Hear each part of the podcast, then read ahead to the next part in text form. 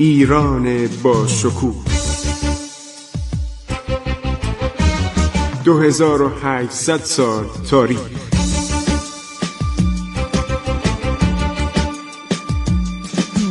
عبور از تاریخ.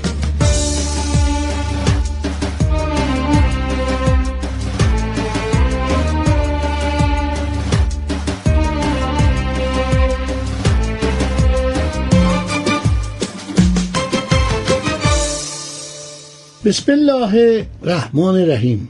به نام خداوند بخشاینده مهربان. شنوندگان عزیز من خسرو معتزد هستم. به شما سلام می‌گویم با احترام و با آرزوی سعادت و خوشبختی و طول عمر شما عزیزان. دوستان گرامی ما سلسله سخن رو ادامه دادیم تا پایان دولت تیموری و گفتیم دولت تیموری خدماتی به فرهنگ و تمدن و معماری و مینیاتور و شهرسازی ایران انجام داد و نامی به نیکی بردیم از شاهرخ پسر تیمور که برخلاف پدرش مرد بسیار سازنده بود و آبادگری بود و بخشاینده بود و مشوق هنرمندان بود و سازندگان. تمام این ماجرا رو براتون گفتیم ادامه می‌دهیم و امیدواریم باز هم شما لذت ببرید. در دوران فرمانروایی سلطان حسین میرزا بایقرا که 873 تا 911 هجری بوده دوره اصل طلایی شهر هرات در فن نقاشی و آداب به شمار میره. هرات پایتخت خراسان بوده. یعنی هرات تا زمان قرن 19 که انگلیسی ها اومدن و سعی کردن هرات رو از ایران جدا کنن که یک سنگری باشه جلوی عرض شود که رسیدن نیروهای روسیه تا این زمان که اومدن و هرات رو از ایران جدا کردن 1273 1857 میلادی هرات پایتخت خراسان بود. مشهد پایتخت معنوی بود پایتخت مذهبی بود. هرات پایتخت سیاسی بود جداش کردن. آقایون اومدن برای اینکه یک موقع خطری متوجه هندوستان نشه و مستعمرهشون گرفته نشه اونجا رو گرفتن. خب دوستان یه نکته دیگرم بگم. بهزاد. بهزاد نقاش مرد بزرگی بوده. و در سال 854 هجری متولد شده و پس از اینکه شاه اسماعیل صفوی هرات رو گرفته اومده خواهش کرده و بهزاد رو به تبریز برده و در اونجا شهرت بهزاد جهانی شده. در خدمت شاه اسماعیل و پسر شاه تماز به منتها درجه عظمت رسیده. پایه و مقام بهزاد رو هیچ نقاشی در تاریخ اسلامی ایران حائز نشده و شاه اسماعیل بهزاد و مدیر کتابخانه سلطنتی و انجمن فنون کتاب نویسی کرده و تمام کارکنان کتابخانه و عده خطاطان و نقاشان و تصیبکاران همه زیر نظر این بودن. این آدم باعث افتخار صفوی است. این نقاشی های بهزاد که ما در زمان معاصرم یک بهزاد دیگه ای داشتیم. خدا بیامرز من دیده بودمش که اینم نقاش مینیاتورساز بود مرد بزرگی بود و اسم بهزاد رو به عنوان تخلص خودش عرض شود که انتخاب کرده بود. بهزاد یکی از نقاشان بزرگ اصر تیموری و اصر صفویه و این مرد نقاشی خیلی جالبی از او موجود مونده باقی مونده و این کسی بوده که اولین نقاشی بوده که امضا می‌کرده. یعنی امضاش ارزش داشته یعنی از نظر رنگامیزی از نظر هنر از نظر اطلاعات فوقالعاده بوده. چقدر از این تعریف کردن چقدر کتاب هایی درباره هر شود که نوشتن. درباره بوستان سعدی هم اومده شش تا تصویر کشیده که در مصر موجوده متاسفانه. و در زمان عرض شود که خود اون نامش در دنیای اسلام پیچیده بود.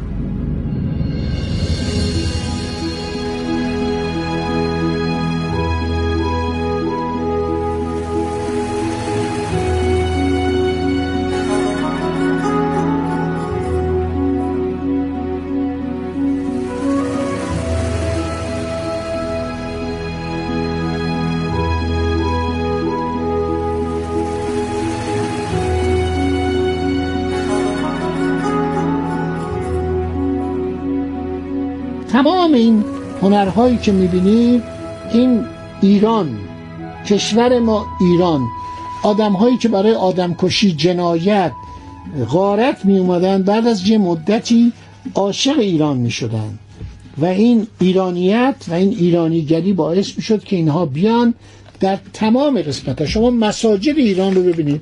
فقط این گنبد رو ببینید. گنبد ها رو ببینید چقدر زیباست. من خیلی از کشورهای دنیا رفتم ولی واقعا گنبد به این رنگ.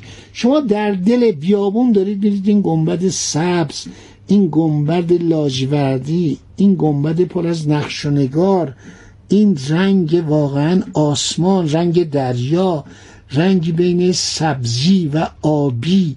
واقعا این رنگ چقدر جالبه. سبزینگی رو می‌بینید آبی رو می‌بینید آبی آسمانی رو می‌بینید. اون نقش و نگارا رو می‌بینید. اصلا واقعا این بیابان یک دفعه تبدیل میشه به یک مرکز تمدن شامخ. آدم احساس تنهایی نمی‌کنه. آدم احساس این می‌کنه که داره در یک محیط آشنا حرکت می‌کنه. من خیلی از کشورها رفتم.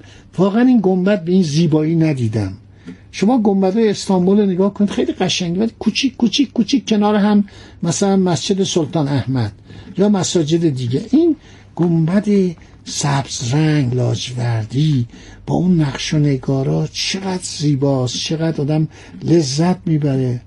مثلا با آسمان آبی ایران با زمین خاکی با زمینی که گاهی یک درخت هم توش نمی‌بینید. این چقدر آرامش به انسان میده. من هر چین کتاب ها رو نگاه می‌کنم ببینم چقدر درباره هنر ایران هنر معماری ایران هنر مینیاتور ایران این حالت یکتایی خودش یعنی این هیچ گونه شباهتی به دیگر کشورها نداره. آنچه اونا داشتن اومده در این عجین شده ولی مستقل شده. الان معماری چینی فراموش شد نقاشی چینی فراموش شد. هست. ولی نقاشی ما عوض شد از اواخر دوران تیموری. چشما دیگه مورب نیست چشما چینی نیستش. برای خود چینی هم جالب بود. چند وقت پیش یه جلسه با اینا داشتیم صحبت می‌کنیم برای خودشون هم خیلی جالب بود که نقاشی ایرانی زمانی که مغول ها ایران رو گرفتن تیموریان بر ایران سلطه پیدا کردن نقاشیش به صورت مورب بود. عوض میشه دوباره صورت ایرانی میاد. چهره ایرانی میاد. شما نقاشی دوره صفوی رو ببینید. نقاشی که تالام ادامه پیدا کرده. نقاشی که از چهره ایرانی از دوره صفوی از لباساشون از اون لباسای آراسته. یه نقاشی از شاه سلطان حسین است. اصلا شما تعجب می‌کنید. فکر کنم کار کورنلیوس براینه. چقدر زیباست. خب دوستان بحث امروز ما هم تموم شد و من خیلی خوشحالم که درباره ایران عزیز صحبت می‌کنم. با سخن گفتن درباره هنرهای ایران. کسانی که اومدن و مکتبهای مختلفی درست کردن فقط نقاشی و معماری و مینیاتور نیست. شما در مورد نساجی همین حالات رو احساس می‌کنید. درباره تمام هنرهای مستظرفه همین حالت رو می‌بینید. همین حالت تشخص ایرانی رو می‌بینید. واقعا یه لباس ایرانی. اخیرا دیدم در عرض شود که خارج چقدر لباس های ایرانی لباس هایی که جنبه ایرانی داره عرض شود که متداول شده. در همه کار در تصیب کاری در کارهای فلزکاری در همه کار در خط خوشنویسی که دیگه حرف نداریم. یعنی واقعا خوشنویسان ایرانی کاری کردن که هر اثر خوشنویسی به صورت یک تابلو در اومده. مساجد رو نگاه کنید. کارهایی که رو مساجد میشه. نگاه من گاهی به یک مسجدی که میرم میبیشتم به سقف مسجد نگاه می‌کنم.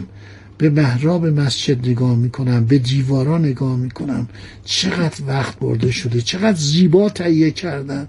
این روح ایرانیه. روح قشنگ و ملایم ایرانی. روح معتدل ایرانی. ما ایرانی هستیم. ما خودمون هستیم. ذوق ما تاریخ ما کشور ما فتوحات ما شکست های ما همه مختص خودمونه. بهتره که باز ایرانی باشیم. ایرانی بیاندیشیم. با همون روح مهربانی و تساهل و با روحی که مولانا سعدی حافظ نظامی از همه مهمتر فردوسی آراستن رونقش دادن تزئینش کردن زیباش کردن. ما باید ایرانی باشیم ایرانی بیاندیشیم. خندان سرحال امیدوار. شما نگاه کنید ایرانی ها اغلب شادابن. اغلب ایرانی ها در حالت طبیعی خودشون مهربانن متعایب گوهن. ایران بزرگ ایران مستقل ایران سرفراز. به قول جکسون پروفسوری که از آمریکا اومد تو 1901 گفت من 200 مایل قبل از که به ایران برسم دیدم ایرانم. تو قفقاز دیدم تو ایران هستم. خب دوستان بحث امروز ما هم تموم شد. خدا نگهدار شما.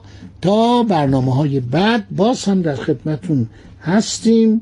ما از برنامه آینده سلسله قرق و یونلو و آق یونلو رو شروع می‌کنیم با یندوریه که بسیار سلسله های مهمی بودن. و یکی از اینها آقلیونلو در افتاده با دولت امپراتوری عثمانی و نذاشته عثمانی ایران رو بگیرن. پایتختشون هم تبریز بوده اول و یک پایتخت تابستانی قم و سومین پایتخت اصفهان. خدا نگهدار شما روز خوبی داشته باشید. عبور از تاریخ.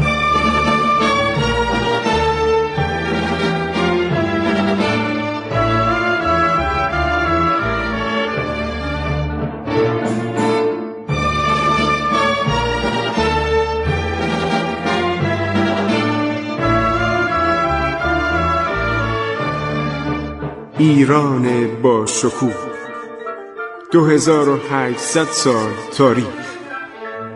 سرگذشت ایران ما به روایت خسرو معتزد.